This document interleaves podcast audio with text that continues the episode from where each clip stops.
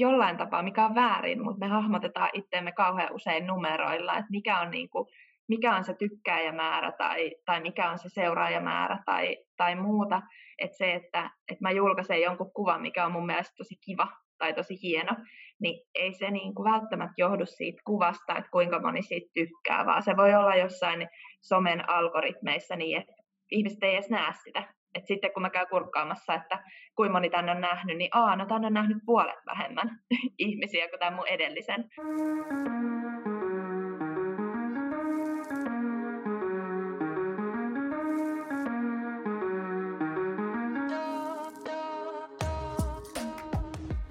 Ei todellakaan. Joo, ja on kyllä kiva aloittaa tälle inspiroivana naisena tämä tota, viikko, niin eiköhän se inspiroi myös itseänsä nyt tämän viikon aikana sitten mitä tässä Näin. ikinä jutellaankaan. Niin, tosi kiva, että sä oot täällä. Sä oot Pikla Designin perustaja. Kyllä. Ja Pikla tuottaa erilaisia käsityö- ja design-tuotteita ja palveluita kuluttajille sekä yritysasiakkaille. Lisäksi Piklan palveluihin kuuluu ohjauspalvelut niin käsitöiden kuin oppimisenkin osalta. Mm-hmm. Näin. Mutta Päivi, sähän oot koulutukseltasi opettaja, opo, Joo, matikan opettaja, eikö niin? Joo. Niin, sä kerroit, että sä teit aikoinaan nuorten työelämätaitojen eteen töitä, tai tämän parissa töitä, ja Joo. sä toivoit, että nämä nuoret pääsee tekemään itselleen tärkeitä asioita. Ja sun blogissa sä kirjoitit näin. Mä luen tämän ääneen. Tämä on hmm. lyhennetty versio, mutta sä kirjoitit näin. Keväällä 2019 mietin mielessäni, miksi en itse usko omia puheitani. Jos olen taitava jossain asiassa ja nautin sen tekemisestä, miksi en voisi myydä omaa osaamistani eteenpäin? En vain uskonut vielä osaamani kaikkia, mitä yrittäjän pitäisi osata. Ja Päivi, sä kerroit, että sun yrittäjyyden suurin haaste oli uskaltaminen, eikö niin? Ja Kyllä. mun mielestä tästä on tosi kiva aloittaa epävarmuus ja uskaltaminen. Niin Voisit sä kertoa, miten sä pääsit tämän pelon ja, ja epävarmuuden yli, kun sä niin kuin ryhdyit yrittäjäksi? No ehkä siinä on eniten ollut se, että mä oon kuitenkin kaikille sanonut sitä, että kuka vaan voi olla yrittäjä, kuka vaan voi tehdä niin kuin, oman uransa ja kuka vaan voi tehdä omasta harrastuksesta työn. Ja sitten mä oon yleensä aika rehellinen ihminen, enkä, enkä tota, huijaa, niin sitten ajattelin, että no miksi ihmeessä mä en usko itseäni. Että jos mä kerta muille sanon sitä, että sä voit, mm. sä voit tehdä ja sä, sä oot niin kuin hyvä siinä, mitä sä teet ja, ja näin, niin sitten ehkä se niin kuin kolahti mielessä silloin tosiaan 2019, että, että miten mä voin sanoa tätä muille, mutta mä en itse oikeasti usko tätä niin kuin omalla kohdallani, vaikka mä uskon sitä muiden kohdalla. Niin se oli ehkä semmoinen suurin, suurin hetki. Eli ihan vaan alkoi uskomaan omia puheitaan ja sitä omaa sisäistä ääntänsä. Ja tota, ehkä toinen myös se, että mä aloin kokemaan, että mä oon oikeasti aika hyvä siinä, mitä mä teen. Ja siihenhän meni nyt sitten kymmenen vuotta, että, että tota, suosittelen kyllä muille paljon nopeammin sitä ryhtymistä, eikä näin kauaa odottele, mutta ehkä ne kaksi on sellaiset asiat, mitkä eniten vaikutti, että sitten tämä päätös tuli. Sanoit sä kymmenen vuotta? Joo, mä tota, harrastin kymmenen vuotta käsitöitä ja sitten vasta tuli tämä yritys. Että aika pitkään mut, meni. Mut mietit sä niinku yrittäjyyttä kymmenen vuoden ajan, vai oliko se silleen, että sä harrastit tätä ja sitten jossain vaiheessa sä olit miettiä, okei, okay, no ehkä tätä olisi kiva viedä eteenpäin ja myydä ja tehdä tästä isompaa kuin vaan harrastus? Vai mietit sä yrittäjyyttä kymmenen vuoden ajan, mutta sitten sä et vaan kuitenkaan uskaltanut? No en, yrittäjyyttä en ihan niin kauan, että sanotaanko, että ehkä puolet siitä ajasta meni vaan siihen, että että mä vaan niin kuin uskottelin itselleni, että, että osaaks, tai äh, kerroin itselleni, että osaaks mä niin kuin oikeasti tätä, että onko mä hyvä tässä, mitä mä teen. Että se oli enemmän semmoisia mm. omien vahvuuksien kartoittamista, mutta kyllä se viimeinen neljä-viisi vuotta niin oli sellaista, että mä sanoin ihmisille, että että kyllä mulla joskus on yritys ja joskus mä voin myydä näitä mun tuotteita tai joskus mä myyn mun omaa osaamista esimerkiksi ohjeiden kirjoittamisen muodossa, mutta se aina vaan venyi ja venyi ja mä muistan, että mä olin itse asiassa tässä samassa rakennuksessa, missä mä oon nyt, niin semmoisessa yrittäjien startti-infossa ehkä, onko siitä nyt sitten viisi vuotta vai neljä vuotta sitten. Ja kun mä lähdin sieltä, niin mä olin ihan ahdistunut. mä, olin, mä olin ihan valmis, että musta ei tule koskaan yrittäjää. Et en, enhän mä niinku ymmärtänyt mitään, mitä siellä puhuttiin. Moi kaikki, täällä Lana. Anteeksi, että mä keskeytin sun jakson kuuntelemista. Mä haluaisin vaan muistuttaa, että inspiroivat naiset tehdään kuitenkin täysin ilmaiseksi. Eli jos sä tykkäät tästä ohjelmasta, jos sä tykkäät tästä jaksosta, niin se merkitsisi meille tosi paljon, jos sä jakaisit sen sun kavereiden kanssa – tai jos tämänhetkinen vieras opettaa sua jotakin tai inspiroi sua jollakin tavalla, niin kirjoita meille siitä alas kommentteihin tai sitten meidän Instagramiin. Seuraamalla meidän YouTube-kanavaa tai meidän podcasteja se näyttää myös algoritmeille, että tämä on hyvä ohjelma ja ne tulee levittämään tätä myös muille katsojille. Kiitos sulle ja nauti ohjelmasta. Wow, okei. Okay. Mitäköhän mä kysyisin ensin? Um, Okei, okay, no siis en ole esimerkiksi toi, toi starttitapahtuma tai yrittäjy, mm. yrittäjä, yrittäjyystapahtuma, niin, niin oliko se sen takia, että ne puhuu siellä jotenkin tosi jotain vaikeita termejä käyttäen vai niin kuin, mikä oli se, mikä säikäytti sut? Joo, no ehkä se oli just se, että se oli äh, suunnattu niin sanotusti kaikille, että kaikki mm. sai tulla, mikä oli siis ihanaa, että sinne sai tulla paljon väkeä, että yksin ei tarvinnut olla. Joo. Mutta sitten toisaalta sitä ei oltu kohdistettu kyllä sille niin kuin yleisölle, että siellä voi olla monenlaista, monenlaista taustaa, että se oli tosi paljon semmoisien isojen yritysten perustamiseen liittyvää, että miten, mm. miten no starttiraha nyt on tärkeä mu- muillekin, mutta tosi paljon puhuttiin siitä, että mistä sä voit hakea sen ison investointilainan tähän alkuun ja mitä sä tarvitset sitä sun investointilainaa varten ja, ja mulla vaan niin ne luvut välkky silmissä sen startti-infon aikana, että okei, okay, 10 tonni tuolta ja 5 tonnia tuolta, et ehkä se oli se, mikä eniten, eniten tietyllä tapaa ahdisti, että et mä en ollutkaan valmis niin kuin lähteä mihinkään niin isoon vielä siinä vaiheessa. Et toki nyt on unelmat muuttunut ja todella se iso on se, mikä häämöttää, mutta, mutta ehkä se oli ne luvut ja se, että, että musta tuntuu, että sitä ei ollut tarkoitettu mulle, sitä niin. puhetta, mikä sieltä tuli. Ja se tietyllä tapaa niin kuin ehkä latisti sitä omaa ö, intoa siihen, että, että olisi itsekin sitten yrittäjä. Et koki, että se on jollekin muille tarkoitettu toi, mitä sä nyt, mistä sä nyt puhut, sehän on tosi yleistä ja pelko yleisestikin on varmaan maailman suurin unelmien tappaja. Mutta tuosta tapahtumasta mun tuli mieleen mun yliopisto. Mä kävin, tai mä oon nyt pari vuotta ollut yrittäjänä ja mähän on saanut kandipaperit, mutta mä sain ne yksityisestä yliopistosta, en Suomesta. Ja tota, kolme, melkein neljä vuotta mä opiskelin yrittäjyyttä ja markkinointia, ja mun tapauksessa mä en todellakaan halua sanoa, että olisi kaikkien kokemus, mutta mulle yliopisto oli kyllä tosi vaikea kokemus. Ja mä oon yksi niitä, no mä en tiedä onko mä harvoja, mutta et mä vaan niin pääsin sen läpi itkemällä. Ensiksi mä, oon, mä en ole todellakaan akateeminen, en yhtään. Ja kun on niin kuin, kuitenkin kyse yliopistosta ja vaikka, vaikka se, on niin kuin, se oli yrittäjyyttä ja, ja business administration, mitä mä opiskelin, se oli englanniksi. Ja mun äh, äh, specification oli äh, markkinointi. Eli niin kuin just yrittäjyyttä ja markkinointia mä opiskelin. Mutta kuitenkin se oli yliopisto. Se tarkoitti sitä, että meidän piti lukea näin isoja kirjoja ja paper, papereita, analysoida juttuja, matikkaa, mikä onkaan mikroekonomiaa ja makroekonomiaa, ja mä olin tosi surkea siinä kaikessa. Mä oikeasti yritin parhaani. Se, mitä, mitä mulla jäi käteen siitä kaikesta, oli, että mä tunsin itteni loseriksi. Tämä on ihan oikeasti tosi tarina, ja mä olin tosi, tosi, tosi ahdistunut, ja tunsin itteni vaan loseriksi yliopiston jälkeen, koska mä pääsin sen läpi oikeasti itkemällä. Mä feilasin mun ekan teesiksen, eli kandipaperit. Mä feilasin ne kokonaan. Ja äh, mä pääsin toisen läpi niin kuin, silleen, että mä palkkasin jopa apua. Ja mä tiedän, että kaikki ei ole niin kuin, yhtä luusereita kuin minä, mutta mä en ole yhtään akateeminen. Ja mulla, oli, mulla, siis mulla on pieni ADD, mulla on tosi vaikea lukea akateemisia äh, kirjoituksia ja kaikki, mitä meillä opetettiin, oli just silleen niin kuin tosi asiallista ja tosi tällaista.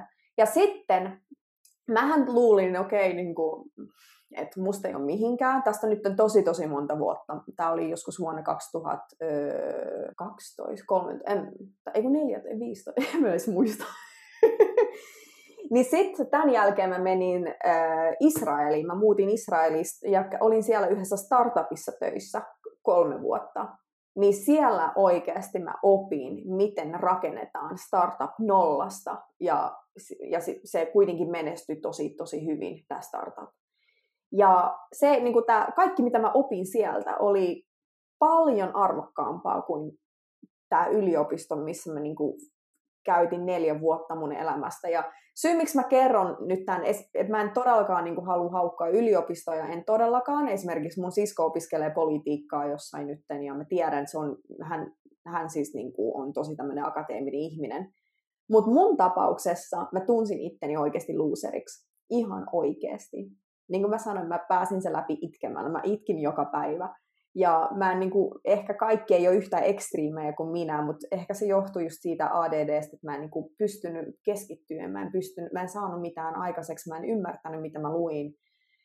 Ja nykyään mä oon tosi hyvä siinä, mitä mä teen. Ja mulla on sitä drivea ja mulla on sitä niin kuin, energiaa. Mä en ole akateeminen, mä en ehkä huomaa jotain pikku pikku juttuja, mitä yliopiston professorit huomaa mutta sille yleisesti mussa on ehdottomasti sitä, mitä yrittäjät, niin kuin, mitä niin pitää olla.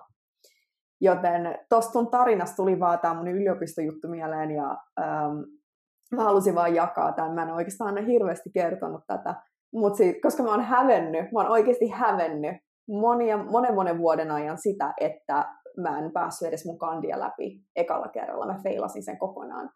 Kaikki mun kaverit pääs läpi, mä en päässyt. Joten mm. tämä on... Mutta ihana kun jaoit. Joo, ihana kun jaoit, koska tota, mä vaan nyökyttelen täällä, koska tietää, että toi ei ole niinku millään tavalla, että sä et ole luuseri tai toi ei ole millään tavalla outoa.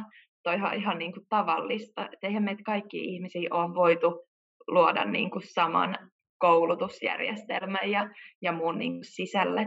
Mä olin itse asiassa tuossa viime viikolla semmoisessa tapahtumassa kuin koulutusjohdan foorumi, ja siellä oli tota, nuoria yrittäjiä, ihan siis tosi nuoria, niin kuin mm. alle 20-vuotiaita kertomassa niin kuin omasta, omista yrityksistään ja siitä, että miten, miten heillä on mennyt. Ja mulla jäi mieleen, kun yksi heistä sanoi, että että hänen kaverilla niin kuin ei mennyt mikään koulussa nappiin, niin kuin ei mikään. Ja hän sai koko aika koulussa niin kuin tosi huonoa palautetta. Ja sitten se oli ihana sitten, kun tämä tämä, tämän kaverin kaveri kertoi sitten, että mut niin kuin alta armias, kun se pääsi siihen niin kuin yrityshommaan, niin mm. sehän veti niin kuin ihan täysillä, että kaikkia olisi pitänyt nähdä että millä niin kuin energialla ja niin kuin tunnollisuudella ja, ja niin kuin drivilla se teki sitä hommaa. Niin ehkä mun mielestä siinäkin mulla tuli jo sama tunne kuin nyt, että, että toi pitäisi olla semmoinen asia, mikä olisi kaikkien tiedossa, että, että sä voit olla vaikka hyvä yrittäjä, vaikka sä et olisi käynyt kauppakorkeakoulua tai, tai muuta vastaavaa tutkintoa vaikka sitten ulkomailla, että, että se yrittäjyys on tietyllä tavalla semmoinen asia, mikä voi toki tulla niin kuin sen koulutuksen kautta, että sä voit oppia ne asiat, jos sä oot sillä tyylillä oppiva ihminen, tai sitten sä voit oikeasti os, niin kuin oppia sen tekemällä ja kokemalla, mikä on varmaan se yleisempi vaihtoehto kuitenkin. Mm. Et, tota, et, et ole kyllä mikään, mikään luuseri. Ihana kun jaoit ton, koska tota, mä toivon, että muutkin kuulee tota tarinaa eteenpäin, että toi on niin kuin normaalia niin, niin, musta tuntuu, että tosi monet koulujärjestelmät yrittää laittaa sut tällaisen lokeroon, mihin mä en niin kuin, mahtunut ja mä en kuulunut. Just niin kuin mm. tämä, että mä en pysty keskittyä, vaikka mä oikeasti yritin ja, ja ADD, mutta kun se on sun elämä, se on kaikki mitä sä tiedät. Sun äiti ja iskä ja isovanhemmat sanoo sulle koko ajan, että koulun maailman tärkein asia ja me kouluun ja me yliopistoon ja sitten hankin mm. vauva ja ei kun ensin naimisiin, sitten vauva. no ei ehkä niin välttämättä, niin mutta ymmärrät mitä mä yritän sanoa tässä. Joo. Että tavallaan kun kaikki sun ympärillä menee kouluun, kaikki sun ympärillä niin kuin hankkii tämän perustyön, niin vaan se, että mm. sä uskallat kokeilla asioita, joita kukaan muu sun lähipiireissä ei ole ikinä tehnytkään, ei ole ikinä kuullutkaan, niin se vaatii tosi paljon rohkeutta ja se tekee susta niin erilaisen ja se, ja se kertoo, että sussa on sitä jotain, mitä muissa ei ole, vaikka ne saisi ysejä ja kymppejä koulussa. Näin. Mm, Mutta sille taas kerran, just to make it clear, niin mun sisko tekee maisteria nyt ja se opiskelee politiikkaa Amsterdam, Hollannissa. Niin, mm. Ja hän haluaa tehdä politiikan parissa töitä ehkä, en mä tiedä. Mutta tavallaan tai just kaikki Eurooppaa ja Euroopan unionia hän opiskelee, niin hän tarvitsee nämä paperit ja se on sille mm. mielenkiintoista, että kaikki ihmiset ovat erilaisia, mutta mulle, just mulle se ei sopinut. Mm. Mutta mut se on kiva, että sä löysit noita, ähm, noita just seminaareja, koska mä olin nuorempi, äh, just 20 plus miinus, niin en mä, niinku, en, en mä tiennyt, mistä aloittaa. Mm. Joo, mä oon huomannut nyt samaa, että mä oon siis, tai mun mies on myös yrittäjä ja hän aloitti nyt tammikuussa koko aikaisena yrittäjänä, niin, niin huomaa, että itsellä ehkä on ollut se tapa, että, että mä yritän etsiä aika aktiivisesti sitä tietoa ja, ja just käydä webinaareissa ja seminaareissa ja verkostoitua tosi paljon, keskustella tosi paljon, ja se ei ole hänelle sitten taas niin luontainen tapa, niin mä oon nyt häntäkin sitten vähän tökkinyt, että, mm. että tota, ne on aika hyviä paikkoja oppia tietyllä tapaa, just esimerkiksi yrittäjien seminaarit ja muut, koska tota, ne on kuitenkin tarkoitettu just sulle kuulijana, Joo. Su- vaikka Suomessa toimivalle yrittäjälle. Varsinkin alussa, ehdottomasti. Kyllä. Kun mä muutin Balille, Kyllä. täällähän on näitä digi, digiyrittäjiä ihan niin kuin tuhansia, niin täällä, siis mä kävin varmaan ehkä sadassa eri seminaarissa. No Joo. ehkä sadassa, mutta ainakin viidessä kymmenessä. Nyt mä en käy enää Joo. ollenkaan, kun en mä liikaa. Nyt niitä ei järjestetä koronan takia enää, mutta siis mä oikeasti kävin varmaan viidessä kymmenessä silloin, kun mä aloitin.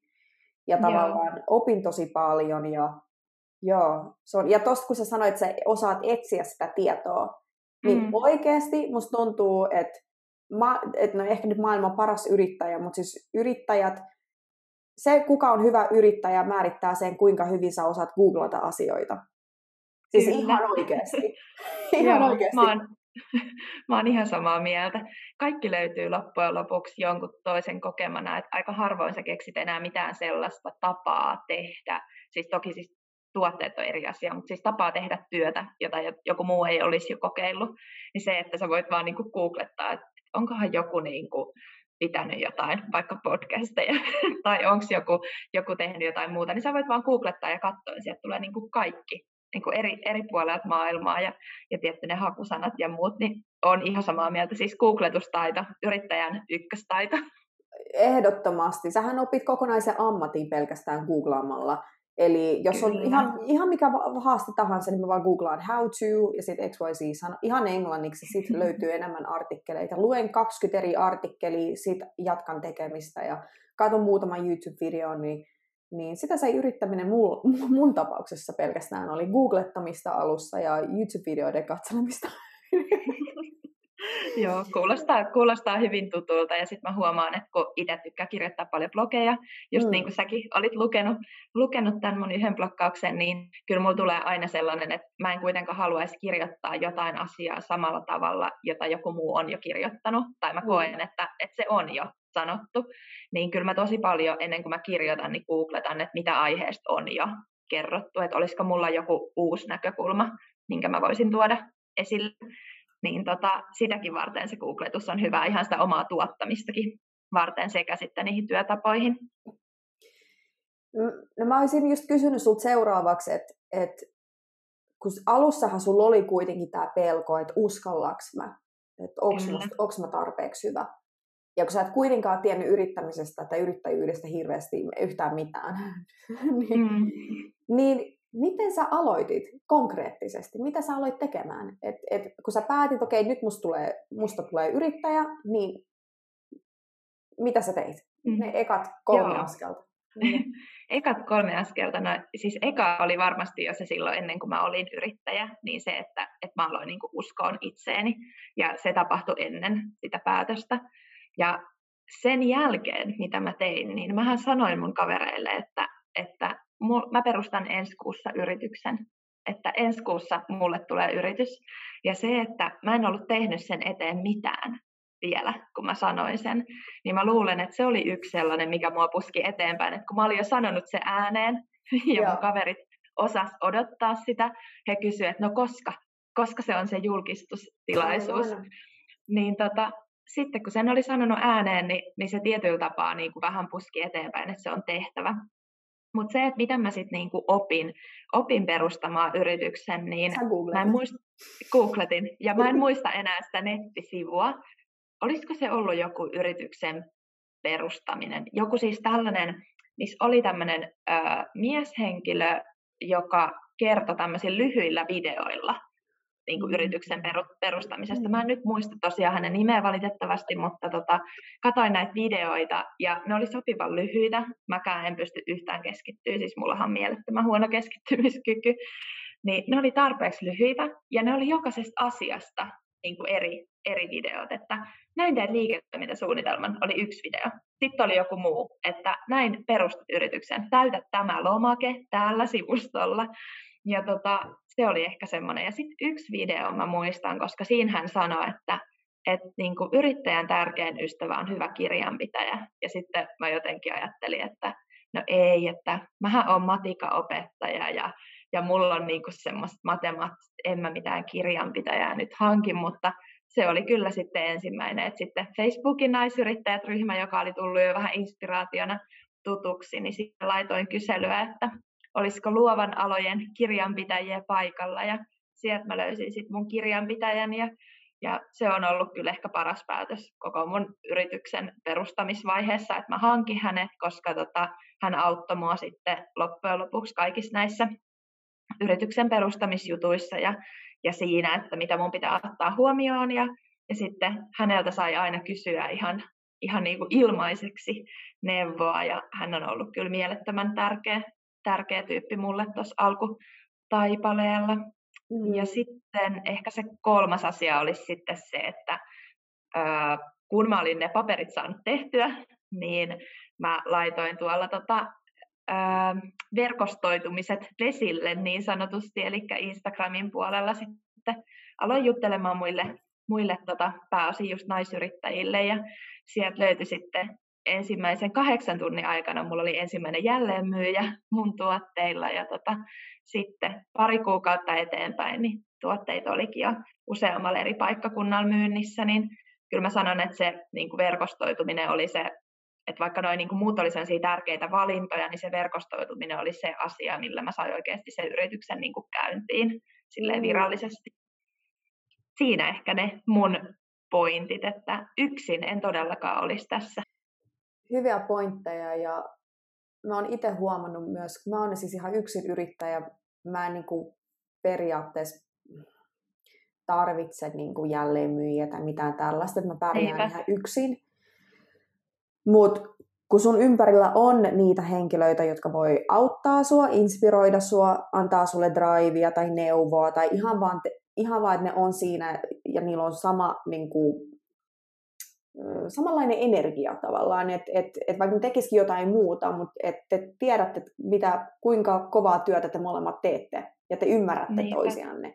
Niin se auttaa henkisesti ihan sikana, siis ihan sikana. Ja mä luin jostain tutkimuksen, niin mä en halua oikeasti, mä en halua sanoa tätä väärin, mut, tai en tutkimuksen, mutta artikkelin, että kuulemma, että kun sulla on joku ongelma sun edessä, niin jos sä jaat sen jonkun toisen henkilön kanssa, että se ei ole pelkästään sun ongelma, vaan se on sun ja sun businesspartnerin ongelma, niin kuulemma sulla on vähän, sul stressi ei nouse yhtä korkealle. Et kun on joku ongelma jaettu jonkun toisen kanssa, niin, niin sä et ole yhtä stressaantunut kuin että sä olisit yksin.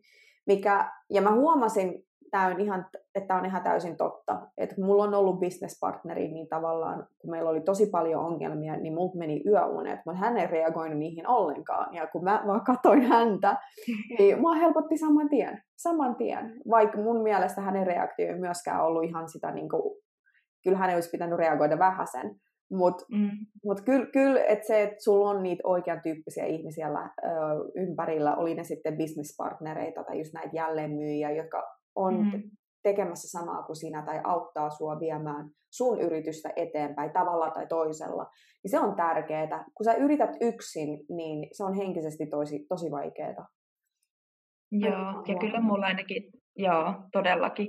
Ja just ehkä mulla on just se tilanne, että kun on tuommoinen yritys, missä mun täytyykin verkostoitua, tai mä en niin kuin yksin, yksin voisi myydä, niin se on niin kuin entistä tärkeämpää.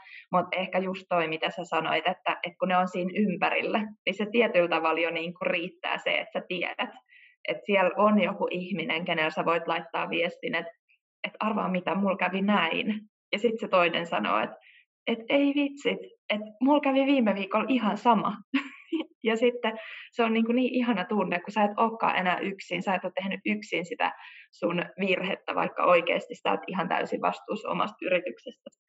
Mutta tota, sieltä tulee sitä semmoista tsemppiä ja, ja tietyllä tapaa semmoista, että ne asiat just normalisoituu, että ne on tavallisia asioita ja niitä sattuu, niin se on ollut mulle kyllä ehdottomasti tärkeintä. Ja tietyllä tapaa mä oon aina sanonutkin, että, että Pikla Design on niin kuin mun perustama yritys ja, ja tota, me pyöritään sitä, mutta se ei, niin kuin, se ei toimi yksin.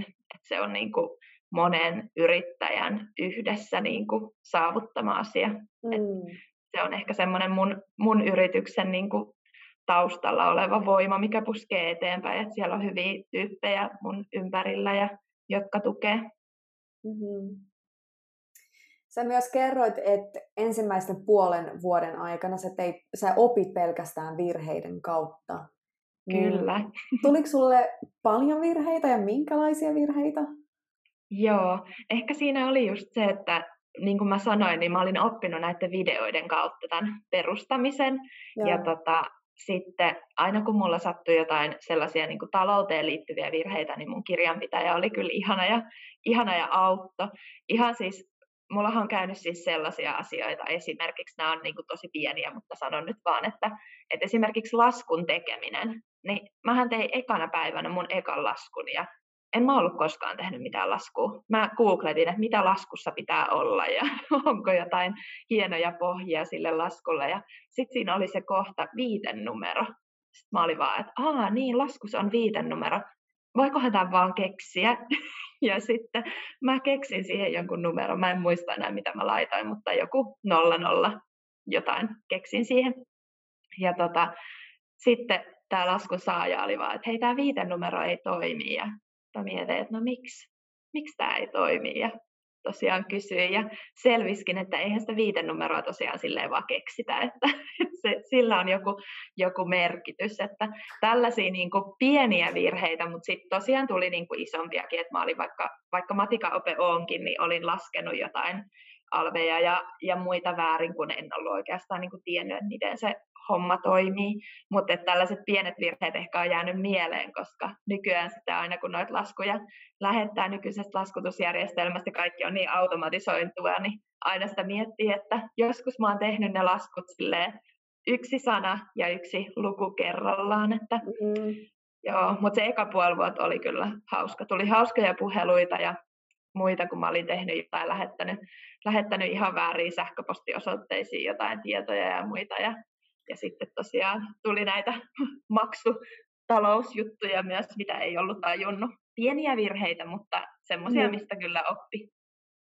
Mut miten sä osasit suhtautua noihin virheisiin? Et, et ne ei sitten ollut varmaan niin pahoja, vai että et sä olisit hirveästi niinku ehtinyt stressaantua?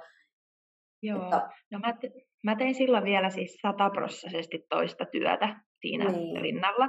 Eli mulla oli niinku viisi päivää viikossa varmat tulot, mitkä, mitkä tuli.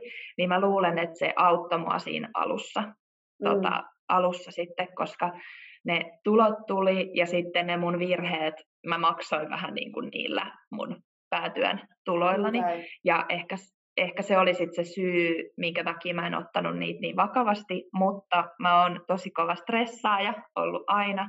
Ja tota, tietyllä tapaa mä huomasin, että se hetki, kun joku juttu sattui, niin mä menin niin, kuin niin nollasta tuonne miinus sataan niin kuin oma itsetunto ja, ja kaikki se, mitä oli tehnyt, niin tuntui, että, että no nyt mä oon tehnyt kaiken väärin, vaikka kyseessä olisi ollut tämä vaikka viiten numero mini-juttu. Mutta sitten se, en mä tiedä, se pikkuhiljaa, kun niitä alkoi tulee, niin alkoikin niin kuin vähän naurattaa, että, että voi ei, että niin kuin, miten, miten mulle kävi taas näin, että miten mä en huomannut ja, ja näin. Ja sitten ne virheet niin kuin pieneni, pieneni koko ajan, ei ne ollut mitenkään niin kuin taloudellisesti isoja tai muita, niin niin tota, sitten niihin on oppinut, oppinut ja olen huomannut, että ilman virheitä on todella vaikea yrittää. Että, Aivan. Tota, kyllä no, niitä just... edelleen tulee. Niin, niin mä olisin just kysynyt seuraavaksi, että miten sä suhtaudut virheisiin nykyään? Et reagoit sä samalla tavalla nollasta sat, miinus sataan vai osaat sä reagoida niihin paremmin? Osaan reagoida kyllä paljon paremmin, että, että tietyllä tapaa mä oon puhunut nyt paljon niin kuin siitä, että, että miten asiat niin kuin normalisoituu ja miten niistä mm. tulee tavallisia, niin silloin aluksi mä ajattelin, että, että ne ei kuulu siihen ne virheet, että ne johtuu musta ja mun tietämättömyydestä ja siitä, että, että mä oon opetellut yrittäjäksi niin kuin videoiden kautta, että mulla puuttuu jotain, mitä muilla on. Että se on niin kuin se syy, miksi mä teen virheitä, vaikka se ei, niin kuin, ei se ole niin.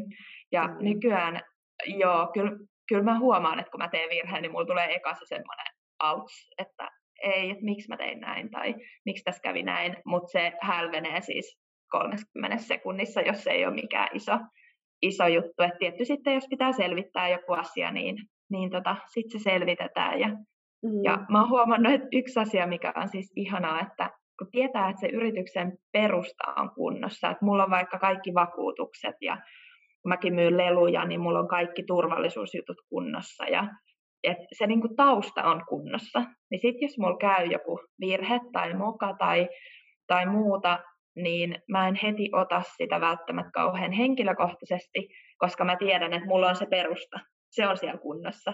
Ja sitten mä selvitän sen vähän niin kuin tietyllä tapaa irrallisena itsestäni sen ongelman. Niin se on ehkä se mun tapa tällä hetkellä toimia, mutta en väitä enkä sano, etten stressaantuisi tai, tai menisi välillä sinne miinus sataan nollasta, että tota, kyllä sitäkin sattuu, mutta paljon paljon vähemmän. Mm-hmm. Mutta millä muulla tavalla sä oot kehittynyt nyt vi- puolentoista vuoden aikana? Et, paitsi tämä stressin hallintokyky, niin oot, oot se kehittynyt millään muulla tavalla? Siitä, kun sä aloitit Joo. tähän hetkeen. Joo, tosi paljon. Että tota, ihan siis vaikka niin kuin markkinointi, mulla ei ollut markkinoinnista mitään. Siis ei mitään. Mä en ollut edes ajatellut, että mun pitäisi joskus tietyllä tavalla myydä niin kuin itseäni, sitä osaamista. Niin tota, se on ehkä sellainen, mikä on kehittynyt aika paljon ja mä oon saanut siitä tosi hyvää palautetta. Ja sitten toinen asia, niin mä saan mun mielestä nykyään tuoda selkeämmin sitä omaa osaamistani esille, että et esimerkiksi menen tosi mielelläni puhumaan yrittää, niin kuin yrittäjänä olemisesta tai siitä, että mitä se mulle on tarkoittanut ja, ja tota, mitäs muuta. No en mä tiedä, siis mä oon huomannut ehkä sen mun oman kehittymisen siinä, että kuinka paljon mä saan vaikka asiakaspalautetta positiivista. Että nykyään sitä tulee ihan valehtelematta joka toinen päivä tulee vähintään joku viesti, missä niin kuin tietyllä tapaa kehutaan joko mun tyyliä tehdä asioita, vaikka sitä, että et ihana kun sä toit tämän asian täällä somessa ilmi, tai, tai ihana, toi, ihana toi kuva, että ootpa niin kuin kauniisti ottanut tuotekuvan tai, tai muuta. Tai sitten se on ihan niin kuin asiakkaan tilauksen jälkeistä palautetta, että on ollut tyytyväinen tilaukseen, niin, niin kyllä mä niin kuin sanon, että ei sitä siinä alussa tullut noin paljon mitä sitä tulee nyt. Että kyllä se kertoo siitä, että jotain tässä on tapahtunut ja, ja mä oon mm. myös niin kuin yrittäjänä onnistunut. Wow, sä, sä kerroit, että sä uskallat sanoa asioita paremmin ääneen ja sä Kyllä. uskallat tuoda oman mielipiteesi esille. Eli sä oot paljon rohkeampi kuin ennen. Niin millä tavalla sä huomaat näitä asioita? Onko sulla ollut niin kuin, tilanteita, että sä olisit ennen ollut ehkä ujo, etkä sanonut, et olisi sanonut mitään ja nyt sä uskallat sanoa vai millä tavalla sä oot huomannut tämän? No siis, jos me oltaisiin kaksi vuotta sitten taaksepäin, niin en mä olisi tässä. Mä olisin sanonut sulle ei, että en, en todellakaan tule vieraaksi, että en pysty tai, tai en mä ole niin hyvä, että kenenkään kannattaisi kuunnella, mitä mun suusta tulee. Mm. Ja tota, ehkä se on niin kuin sellainen, mikä, mikä on itsellä ainakin muuttunut se asenne siihen omasta suusta tuleviin sanoihin, että sieltä voi tulla jotain järkevää, mistä joku muu voi oppia jotain tai saada jonkun kipinän. Ja äh, ehkä myös se, että että mä oon ollut tosi huono kehumaan itseäni.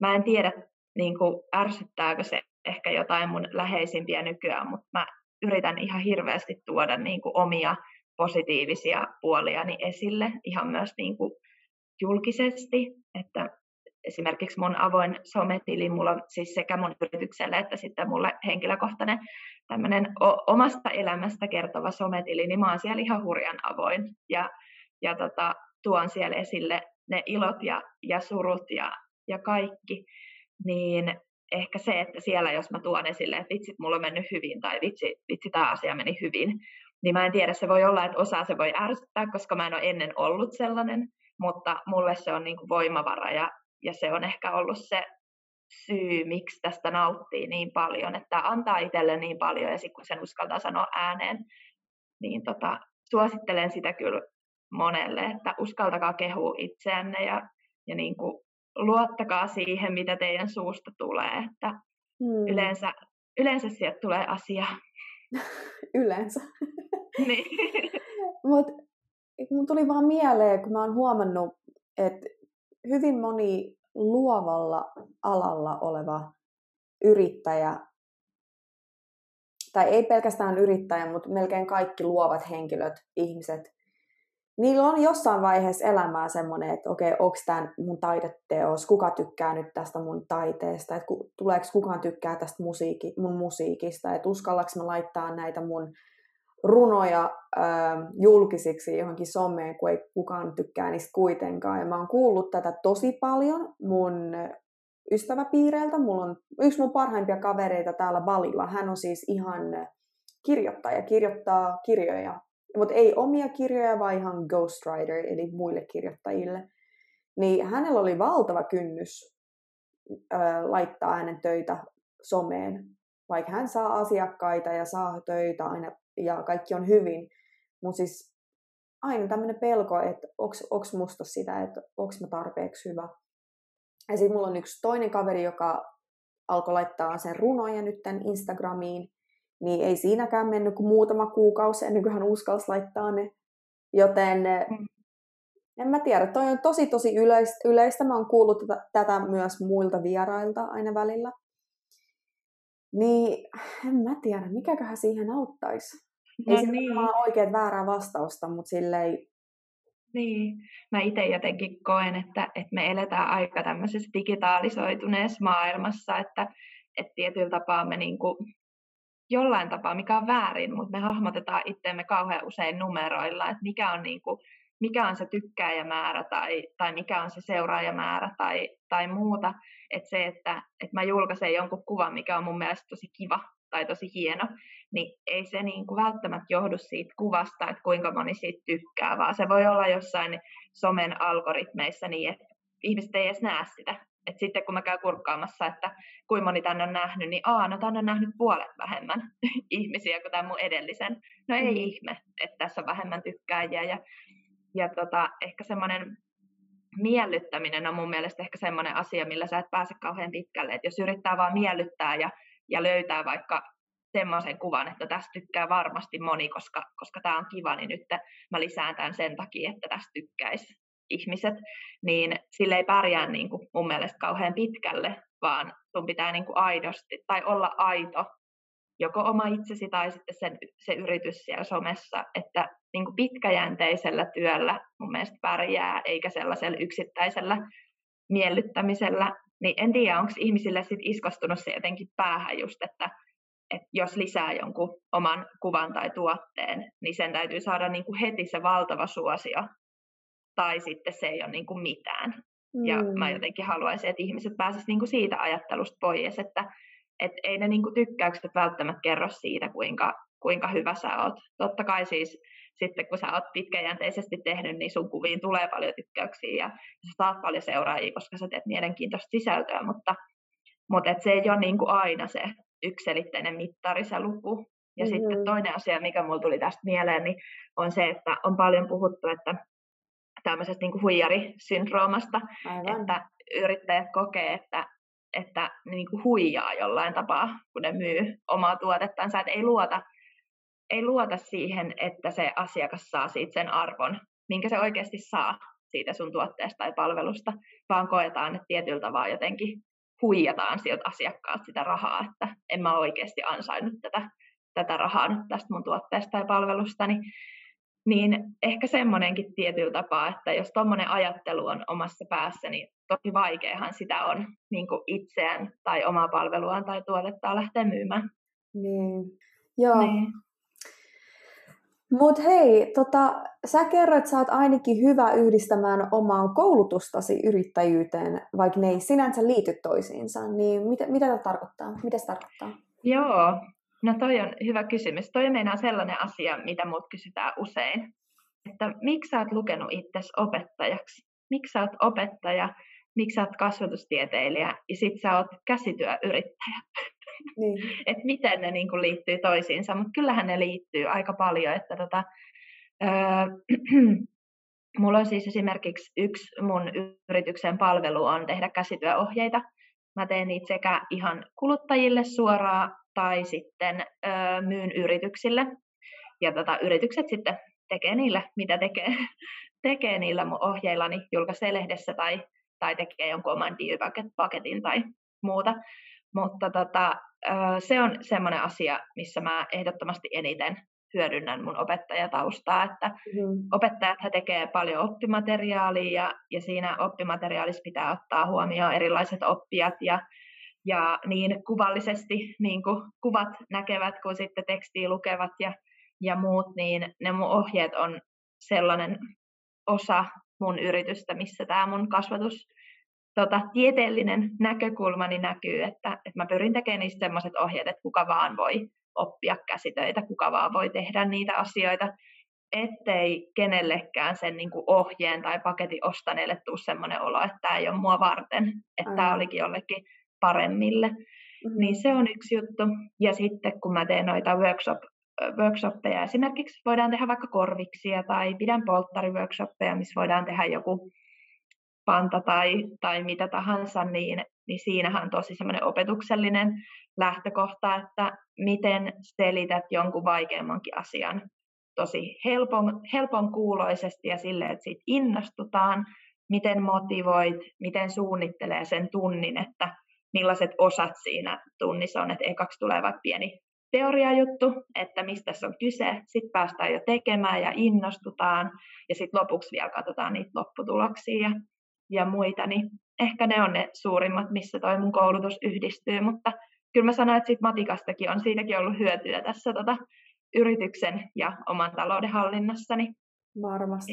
Mutta silloin, kun sä, silloin kun sä opiskelit tai kouluttauduit opettajaksi, niin teit sä näitä käsitöitä silloin vielä? Joo. Vai oliko se pelkästään harrastus silloin vielä ja sä, sä et ikinä ajatellut, että sus, sus tulee yrittäjä vai? Mm. No kyllä se oli silloin vielä harrastus. Että tota, mm. öö, sanotaan nyt niin, että ehkä neljä ensimmäistä vuotta yliopistossa mä olin aika varma, että musta tulee opettaja. Ja. Että se on niin kuin mun, mun juttu, koska se oli just sitä aikaa, kun mä yritin luoda itseäni uskoa siihen, että mä osaan ehkä tehdä jotain luovaakin, mutta en ajatellut, että, että tulisin yrittäjäksi. Ja tietyllä tapaa ehkä mulla oli yrittäjyydestä ja semmoinen vääränlainen kuva. Mm. Mä, olin, mä olin ajatellut, että kaikki yrittäjät on sellaisia, juoksee maratonin päivässä ja sen jälkeen tekee työnsä. Että tota, mulla oli niin kuin väärä, väärä kuva siitä, mitä se yrittäminen on. Ja sitten vikana vuotena, tota, mä olin siis tehnyt niitä käsitöitä kyllä jo aikaisemmin, mutta sitten vikana vuotena mulla alkoi tulla se, se fiilis siitä, että kyllä se yritys varmaan pitäisi alkaa perustamaan ja, ja sitten tosiaan muutamat vuodet meni ja Joo. sitten se yritys perustui, että, että kyllä mä oon mennyt yliopistoon ihan sillä näkökulmalla, että musta tulee opettaja, mutta se on sitten siinä ajan saatossa muuttunut ja tällä hetkellä koen, että, että en ala tekee niin kuin opetus, opetushommia, että ei ole se oma juttu.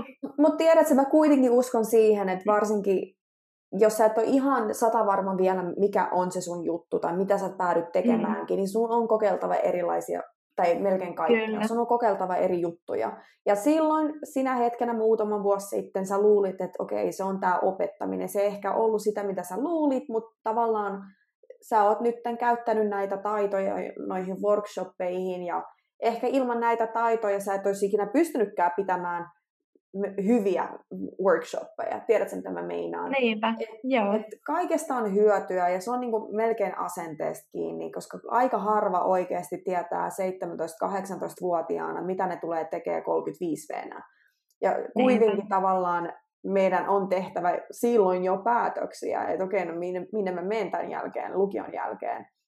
Tiedätkö, mm. mitä mut, mikä mulla tuli vielä mieleen? Kun me puhuttiin tuosta niin ähm, että, no ei niinku uskaltamisesta, mutta just silleen, että epäilee itseään ja onko mä tarpeeksi mm. hyvä ja onko mä hyvä tässä, niin mä en ole kuitenkaan luovalla alalla, niin mulla ei ehkä ollut itselläni sellaisia pelkoja, että onko tämä jotain, mitä mä luon, tuleeko muut tykkää tästä. Mutta mä mm. muistan, kun mä kuitenkin aloitin mun ekan työharjoittelun. Mä oikeastaan kerroin tämän tarinan yhdessä toisessa, yhden toisen vieraan kanssa. Ää, ihan sama tarina, mutta Mä siis olin Israelissa ja mä olin aloittamassa siellä mun ekaa työharjoittelua startupissa ja tämä oli ihan mun eka markkinointikokemus. Mulla ei ollut mitään kokemusta sitä ennen. Ja se oli kuitenkin Israel, uusi maa ja startup ja mua jännitti ja ahdisti ihan sikana ja mä oikeasti pelkäsin, että mitä jos mä epäonnistun. Ja loogisesti mun, niin kun mä mietin mun aivoilla, okei, okay, no tuskin mä oon nyt niin huono, että mä jotenkin epäonnistuisin, onnistuisin. Tämä on kuitenkin työharjoittelu, että ne, ne olettaa, että mä en ole mikään maailman ekspertti missään oikeastaan. Mutta mulla oli joka päivä ihan järkyttävä jännitys ja pelko. Mä muistan tämän tosi tosi selkeästi. Pelko, että mitä, mitä, jos mä en, mitä jos mä en ole tarpeeksi hyvä mitä, koska mulla ei ollut mitään kokemusta, niin, mä, niin mulla oli vielä isompi kynnys, että okei, mä oon menossa sinne ja mä en oikeasti, ei, mulla ei ole mitään annettavaa, kun mulla on niin nolla kokemus. Niin mä muistan, mä muistan vielä, missä mä kävelin, kun mä ajattelin, että okei, mutta mua pelottaa, mä en ole tarpeeksi hyvä, mä ehkä epäonnistun ja niin saattaa ehkä käydäkin, mutta mä mieluiten meen, yritän ja koke, yritän ja teen parhaani, kunnes sitten saan potkut, potkut ja epäonnistun, mutta ainakin opin sinä aikana edes jotain, ja mitä voin käyttää sitten seuraavassa työharjoittelussa. Tai ainakin mä opin siinä aikana, että miksi mä, miksi mä olin surkea, että miksi mä sain potkut. Sitten mä voisin vaikka työstää näitä taitoja, että jos, jos mä oon vaikka surkea tässä, niin mä voin vaikka parantaa tätä siinä aikana. Että mä olin kuitenkin, mä niinku päätin mun pään sisällä, että okei, mä oon valmis et, siihen, että mä, että mä hyväksyn, että mä saatan epäonnistua. Mä, hyvä, mä hyväksyn sen, että mä saatan saada potkut ja ne huutaa mulle siellä. Mutta mä oon silti, että mä silti mieluiten saan nämä potkut ja huudot sieltä, mutta yritän silti. Ja opin mm. siinä aikana edes jotain, mikä auttaisi mua seuraavaa kertaa varten. Koska muuten mm. mä, en, mä en olisi ikinä saanut sitä kokemusta, muuten mä en olisi ikinä päässyt minnekään, että se oli se ihan se mun ensimmäinen mahdollisuus tehdä markkinointia oikeassa startupissa jossain mageessa maassa. Eli, eli mieluiten mä yritän, epäonnistun, mutta opin edes jotain ja sitten yritän uudestaan. Et se oli semmoinen päätös, pahimman hyväksyminen ja silti niin kuin, näin. Joo, ja tosi hyvä neuvo mun mielestä kaikille, että tietyllä tapaa se, että jos sä pelkäät epäonnistumista, niin se vie sulta aika paljon. Silloin ei niin kuin pysty yrittää täysillä, että jos vaikka miettii, että, että jotain vaikka mäkihyppäjiä tai ihan sama tämmöisiä, jotka tekee niin joku urheilusuorituksen, niin, mm. niin pakkohan niiden on pelätä, että voi olla, että jotain käy, jos nyt yrittää niin kuin vielä vähän venyttää vaikka pidemmää sitä hyppyä tai muuta. Mutta että jos ne ei ikinä yritä, vaan ne vaan niin kuin tavallisesti tallaa, niin nehän hyppii koko ajan sitä samaa niin kuin matkaa, eikä ikinä pääse niin kuin pidemmälle. Että mulla on ollut toi ihan sama, sama tota, asia itse asiassa kaikissa töissä, mitä mä oon tehnyt, ei pelkästään yrittäjyydessä tai muuta, mm. että mä en ole tietyllä tapaa ikinä pelännyt sitä, että, että mitä jos mut vaikka irtisanotaan sen takia, että mä oon nyt yrittänyt tehdä näin, tai, tai mitä, niin kuin mitä mulle sitten käy, vaan mä oon aina ajatellut, että no sit, sille, sit se on niin kuin tarkoitettu, että sit käy niin. Sitten niin. mulla ei ole töitä, jos se mun yrittämisestä johtuu. Mutta ikinä ei ole niin käynyt ja kyllä mä niin kuin kannustan ihan tuohon samaan kuin sitäkin, että se epävarmuuden sietäminen ja tietyllä tapaa riskien ottaminen, niin se on hyväksi ja vaan niin kuin sillä tavalla oppii uutta. Niin, me ollaan paljon vahvempia ja mä oon paljon sinnikkäämpi kuin mä, kuin mä uskoin silloin ja niin oot sinäkin ja kaikki, että meissä on sitä voimaa. Ja siis oike- ja toisaalta niin kuin nykyään mulla on tämmöinen asenne, että että että okei, se saattaa, mä saatan epäonnistua. Mä saatan mm. saada potkut, tai jos mä niinku perustan jotain, niin se saattaa epäonnistua. Että et okei, no niin saattaa käydä, that's it.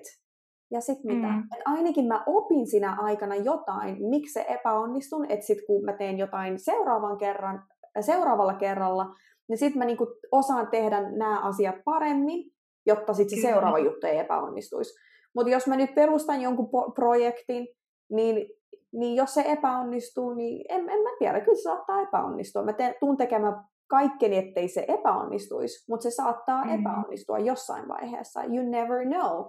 Ja, ja mitä sitten? Et, et, okay, tavallaan pahinta, mitä voi käydä, on se, että sä menetät jonkin verran rahaa ja sit menetät aikaa, mutta sä oot tuhat miljoonaa kertaa kokeneempi, vahvempi, sinnikkäämpi ja oikeasti epäonnistujan ja onnistujan väli, ainoa ero on vaan se, että onnistuja on epäonnistunut tarpeeksi montaa kertaa tietääkseen, mikä toimii, mikä ei. Kyllä.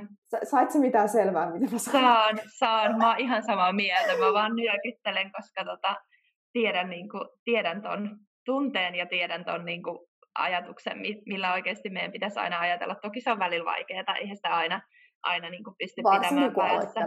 se on Kyllä, joo, joo on. Mutta tietyllä tapaa mä oon niin kuin, äh, mä en nyt halua niin kuin erotella välttämättä miehiä ja naisia, mutta, mutta joskus on, niin kuin, tai on tavannut monta miestä, jotka on niin kuin, tietyllä tapaa jo valmiiksi sellaisia vähän rohkeampia, että ne ei välttämättä ajattele niitä seurauksia niin paljon. Ja sitten taas musta tuntuu, että mun niin kuin naispuoliset kaverit ja, ja itsekin, niin, niin hirveästi miettii sitä niin kuin tulevaa. Ja ajatukset on niin kuin jo siellä viiden vuoden päässä, että mitä sitten kun mä nyt mokasin, että viiden vuoden päästä mä edelleen mokaaja vai ja, ja näin, että, että hirveästi Joo. mietitään, että meidän pitää niin kuin jotenkin luoda uskoa siihen, että myös niin kuin me naiset niin kuin pystytään tähän ja, ja me voidaan olla niin kuin yhtä itsevarmoja, kun me kävellään jo, jonnekin. Ja tota, näin, että, että mun mielestä senkin takia tämä on ihana juttu, mitä sä teet, koska tota, just nimenomaan näin, me ollaan niin kuin, kaikki me ollaan inspiroivia naisia ja, ja kaikkien meidän niin kuin, pitäisi vaan mennä silleen pikkusen leuka ylhäällä kohti, kohti tulevaa, että luottaa itteemme ja, ja tota, olla itsevarmoja. Että ne on kyllä mm. tosi tärkeät asiat myös siinä yrittäjyyden alkutaipaleella, mutta myös siellä niin kuin yrittäjänä olemisessa, että ei sitä saa koskaan unohtaa. Mm, aivan. Hei Päivi, sä, sä kerroit, että sä sairastuit kerran työuupumiseen, mikä meinasi sitä, että sun, sun yritys meinasi tulla loppuun, tai siis meinasi loppua melkein kaikille, mitä sä olit tekemässä silloin käsitöiden parissa, niin kertoisit sä hiukan enemmän tästä? Joo, no se tota toi, joo, mun tuli tosiaan työuupumus, se johtui just siitä niin kun, ehkä enemminkin mun toisista töistä, että et mitä teki, koska tein niin kuin useampaa, useampaa juttua samaan aikaan ja sitten se työuupumus tosiaan yllätti. Mm. Ja, ja tota, silloin lähti ehkä kaikki se semmoinen valo ja energia mitkä oli ne, mitkä vei eteenpäin. Et ei tullut mitään uusia ideoita. Ei niin kuin, yleensä niitä syntyy päivittäin, ei mitään. Mulla ei ollut niin kuin mitään inspiraatio tehdä mitään. Onneksi tota, tosiaan mulla on ihana puoliso, joka sitten vei, vei tilauksia postiin, kun en mä jaksanut edes tehdä, tehdä sitä, mutta tietyllä tapaa niin kuin kaikki loppu, kaikki se niin kuin valo ja energia sen takia, että oli vaan niin kuin fyysisesti tosi väsynyt, eikä, mm. eikä pystynyt siihen. Ja tota, ehkä se oli se hetki, kun mietti, että, että onko tämä niin kuin, yrittäminen semmoinen juttu, mikä nyt on vaan sit helpoin niin kuin, jättää.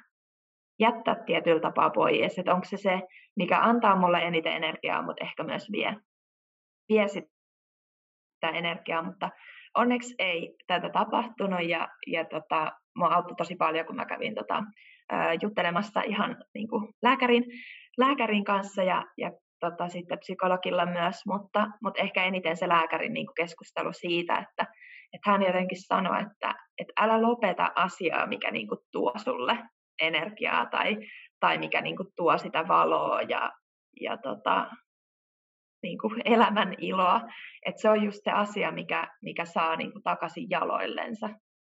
Ja tota, mä en nyt muista, käyttikö hän just näitä sanoja, mutta tätä hän tarkoitti ja, ja se jäi mulle mieleen. Ja, ja sen mm. niin kuin voimalla, voimalla sitä sitten taas alkoi niin kuin miettimään uusia juttuja. Ja en mä mm. vieläkään siis, niin kuin tällä ihan rehellisesti myönnetään, niin onhan mä edelleen niin kuin välillä tosi, tosi väsynyt ja, ja tota, eihän työuupumuksesta niin nopeasti pääse, pääse eroon. Että kyllä se vie vuosia, vuosia, mutta se, että mä en syytä tätä niin kuin yrittäjyyttä siitä, että mulla olisi tullut se, vaan se oli ihan niin kuin muiden asioiden summa, mutta kyllä tämä on niin kuin se asia, mikä mua on taas nostanut sieltä, sieltä kuopasta, mutta olen nähnyt myös monta niin kuin yrittäjää, kenellä on tullut siitä innostuksesta se uupumus, että, että toisaalta niin kuin, haluan vaan sanoa, että, että ei kannata lopettaa sen takia, että väsyy, vaan ehkä rauhoittua ja miettiä, että mitkä on ne asiat, mitkä itselle tuo sitä energiaa ja keskittyä niihin. Ja mun tapauksessa se oli se yrittäjyys, mikä musta energiaa toi. Ja, ja tota, sitä sitten kun teki, niin pääsi siitä hetkestä ylös. Oletko nyt nykyään sitten jotenkin tiukempi just jaksamisen kanssa, että sä pidät niitä taukoja, tai oletko tehnyt minkäänlaisia muutoksia uupumisen Joo. jälkeen, ja nyt verrattuna tähän hetkeen, oletko tehnyt mitään? Joo, ehdottomasti olen tehnyt ja, ja pitääkin tehdä, että eihän sitä voi jatkaa ihan samalla tavalla, että et tota, pidän itselläni myös vapaa-päiviä, mikä on mun mielestä aika, aika tärkeää. Että tietyllä tapaa musta ehkä tuntuu, että jossain vaiheessa mä ajattelin, että, sillä, että se mun vapaa-aika on sitä yrittäjyyttä. Että, että se mun työ on sitä, mistä mä nautin niin paljon, että mä haluan tehdä sitä kaiken mun vapaa-ajan. Mutta, mutta kyllä mä oon niin kuin yrittänyt tosiaan pitää nyt myös, myös vapaa-päiviä, että se on yksi semmoinen iso asia. Ja, ja sitten ehkä kun mä tuossa aikaisemmin sanoin, että mä oon ehkä uskaltanut sanoa omia mielipiteitäni ja muita, niin, mm. niin uskaltaa nykyään sanoa ei ja uskaltaa pitää omia puoliansa. Että mä oon ehkä ennen ollut vähän sellainen, että mä oon tietyllä tapaa ehkä antanut muiden myös niin kuin päättää joitain asioita mun puolesta tai tai muuta, että jos jollain on ollut jo joku hyvä visio tai idea ja sitä on jo lähdetty viemään ja sitten mulla kysytään, että, että kai sä oot mukana, kai, kai sä oot mukana tai kai sä, kai sä kans tuut tähän, niin sitten mä oon ollut aina, että joo joo, totta kai, totta kai tuun, että nykyään mä niinku punnitsen aika paljon kaikkea, että mihin mä lähden ja, mm. ja, tota, ja se näkyy mun mielestä myös muualla, että se ei ole vaan sitä semmoista niin kuin oman ö, hyvinvoinnin niin kuin paristyöskentelyä, vaan nyt kun osaa sanoa ei, niin musta tuntuu, että myös yrityksellä menee paremmin, koska ei lähde ehkä ihan kaikkiin vaikka someyhteistöihin tai, tai muihin mukaan, että, että oikeasti punnitsee enemmän niitä omia, omia valintoja. Että tällä on ollut myös niin kuin hyvät seuraukset tietyllä tapaa, että on, on oppinut sanoa ei, mutta se on ehkä semmoinen suurin. Ja sitten mä oon alkanut ulkoilemaan vielä enemmän, niin tota, se on ehkä semmoinen toinen juttu, mikä piristää ja, ja tuo sitä iloa ja energiaa. Tota, mä kysyn tätä joka ikiseltä vieraalta, niin mä kysyn nyt sulta myös. Eli minkälaiset aamu- ja ru- iltarutiinit sulla on? No joo, nyt mä en itse asiassa enää muista, kun mä vastasin siihen sun kyselyyn, että mitkä mulla oli silloin. Mulla on vähän vaihtunut tässä, Kerro tässä välissä, mutta tämän hetket, joo. Mä tota toi aamuisin teen aina niin, että mä teen hetken siis sängystä töitä, aina, mm-hmm. joka aamu. Eli kun mä herään, niin mä en nouse, vaan mä luen niin kuin sähköpostit, vastailen asiakasviestit. Öö, niin kuin se on mun aamu, että, että se alkaa heti, kun mä herään, niin mä alan tekemään töitä. Mutta sitten öö, mä nousen sängystä ja sitten mä niin kuin stoppaan. Sitten mä en tee enää töitä mä syön hyvää aamupalaa ja, ja luen vaikka uutisia tai, tai muuta. Ja siinä tulee semmoinen noin niin kuin tunnin breikki sen mun aamu, aamutöiden jälkeen. Ja sitten mä aloitan mun päivän siitä. Yleensä aina siis ulkoillen. Eli tulen joka tapauksessa aina, aina johonkin. Mulla on siis äh, tosiaan toimisto tässä tota, lähellä omaa kotia ja, ja sitten mun tämmöinen varasto kautta työtila tyyppinen, no varasto se tällä hetkellä on, niin, niin on sitten tuossa toisella puolella keskustaa, niin johonkin lähden. Että se on niin kuin mulle semmoinen tärkeä, että et ei jää vaan kotiin, koska sit sä oot siellä niin kuin neljän seinän sisässä, vaan johonkin pitää mennä ja siellä sitten aloittaa työpäivä ja mm-hmm. illalla sitten musiikit täysille niin, kuin niin, niin lujalle kuin pystyy, että joko kuulokkeet tai, tai muut. Ja kuuntelen tosi paljon laulujen sanoja, ne niin kuin merkitsee mulle tosi paljon ja mä mietin paljon, että mitä ne laulajat tai, tai säveltäjät, sovittajat, ketkä ikinä sitten onkaan tehnyt sen, että mitä ne on tarkoittanut niillä sanoilla ja mitä ne haluaa ehkä kertoa mulle niillä heidän sanoillansa ja sitten mä menenkin nukkumaan. Siinä eikö, on stressaa, eikö sua stressaa lukea sähköpostit öö, sängyssä niin aikaisin aamulla? Ei, se on ihanaa. Siis se luo mulle semmoisen, niin että mä tiedän, mitä siitä päivästä tulee.